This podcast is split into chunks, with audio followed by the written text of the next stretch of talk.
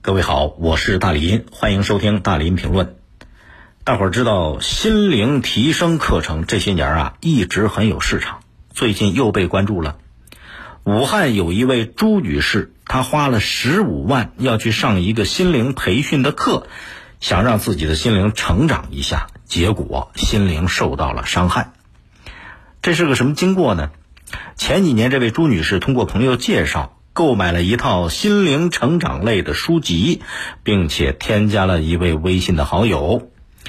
二零二零年初那疫情期间啊，就这个微信好友经常给朱女士打电话嘘寒问暖，朱女士就特别感动。然后到四月份的时候呢，他还邀请朱女士参加了一个线下活动，就是集体观看网络直播课程。之后。这个微信好友就开始向朱女士不断的推荐一个费用十五万元的心灵课程。这朱女士架不住微信好友不分时段狂轰乱炸电话，然后在六月份，去年六月份，她四处借钱凑足了十五万，把这网课费用交了。可是交完钱之后。课程迟迟没有交付，而且对方还不断的动员这朱女士说：“你赶紧再拉更多的人来参加学习，来交纳费用。”甚至一段时间之后，给他推荐课程的这位微信好友和他背后的所谓心灵培训的公司都失联了。朱女士觉得自己的心灵受到刺激了，就只好向辖区派出所报了警。另外还有一位三十二岁做风险投资的魏女士，也是在北京参加了一个心灵培训，结果呢，这个做风险投资的魏女士低估了风险啊，在培训过程当中昏倒了，后来抢救无效身亡，当地市场监管部门现在也介入调查了。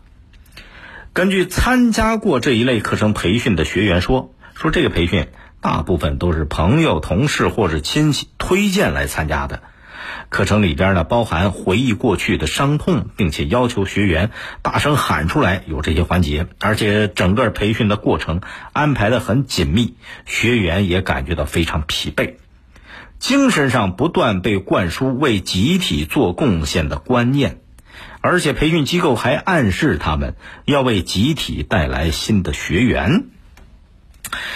很多人就奇怪，这种所谓的什么培训、心灵培训，能给学员带来帮助吗？这种心灵培训能给学员增加所谓的生命能量吗？不知道。但是事实告诉我们，这些学员倒的的确确给培训机构增加了好多能量。很多学员培训完了之后。都会主动帮着这个机构去拉生意了，说明什么？说明这种心灵培训的机构啊，他们确实很懂心理，确实很擅长驾驭学员。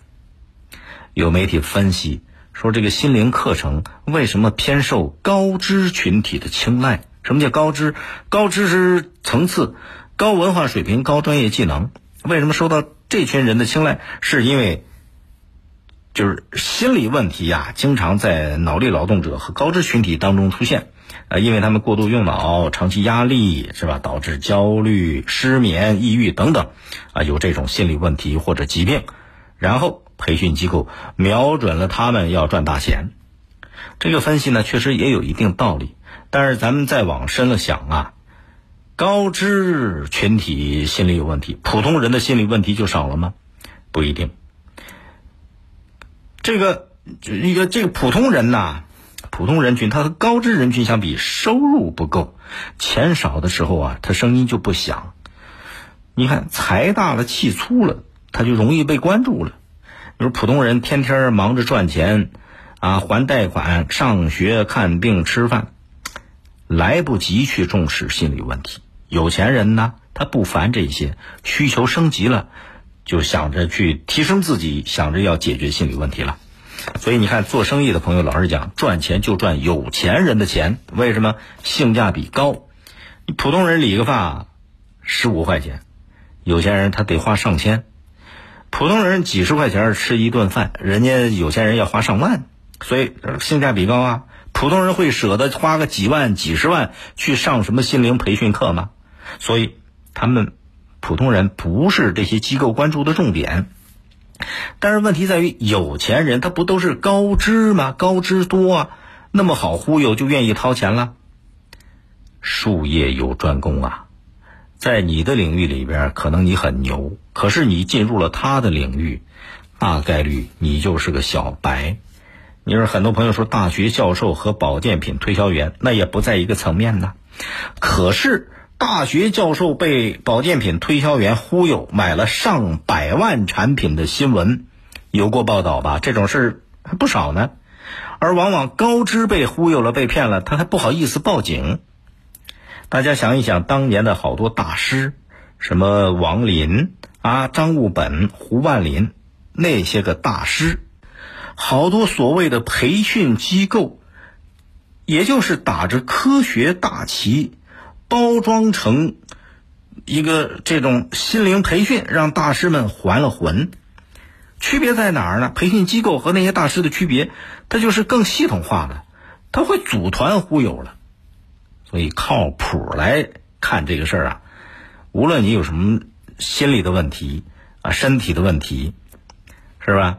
还是得相信专业人员，比方说，哎，你心里有问题，这个呃，或者有心理疾病，要去找那些专业的医疗、健康服务人员、医务工作者，别老动不动信那个偏方治百病，偏方治死人的例子也有很多啊，是不是？